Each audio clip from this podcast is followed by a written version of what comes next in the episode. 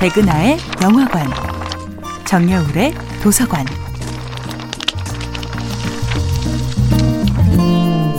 안녕하세요. 여러분들과 쉽고 재미있는 영화 이야기를 나누고 있는 배우 연구소 소장 백은하입니다. 이번 주에 만나보고 있는 영화는 김윤석 감독, 염정아, 김소진, 김혜준, 박세진 주연의 2019년도 영화 미성년입니다.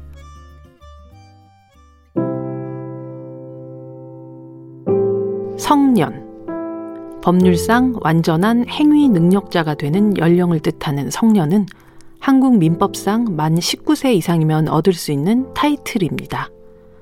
그렇게 사회적으로 성년과 미성년을 구분 짓는 것은 생물학적인 나이뿐이죠. 하지만 아무런 노력을 하지 않아도 시간이 흐르기만 해도 얻게 되는 이 성년이라는 수식은 반드시 성숙한 인간이라는 증명은 되지 못합니다. 영화 미성년에 등장하는 성년들은 문제투성입니다. 벌어진 실수를 대충 수습하고 회피하기에만 급급할 뿐 누구 하나 제대로 책임지려 하지 않죠.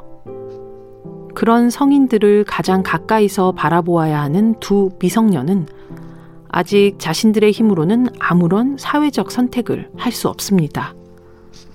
하지만 비겁한 어른들과 달리 아이들은 한순간도 현실을 외면하지 않습니다. 어른들의 실수로 세상에 잠시 왔다 너무 빨리 떠나버린 동생의 마지막 순간 역시 주리와 유나가 함께 지켜줍니다. 그리고 그 존재를 영원히 잊지 않겠다는 결기 있는 행동을 감행하기도 합니다. 어쩌면 성년과 미성년을 구분 짓는 것은 늙고 어림이 아니라 비겁함과 용기가 아닐까요?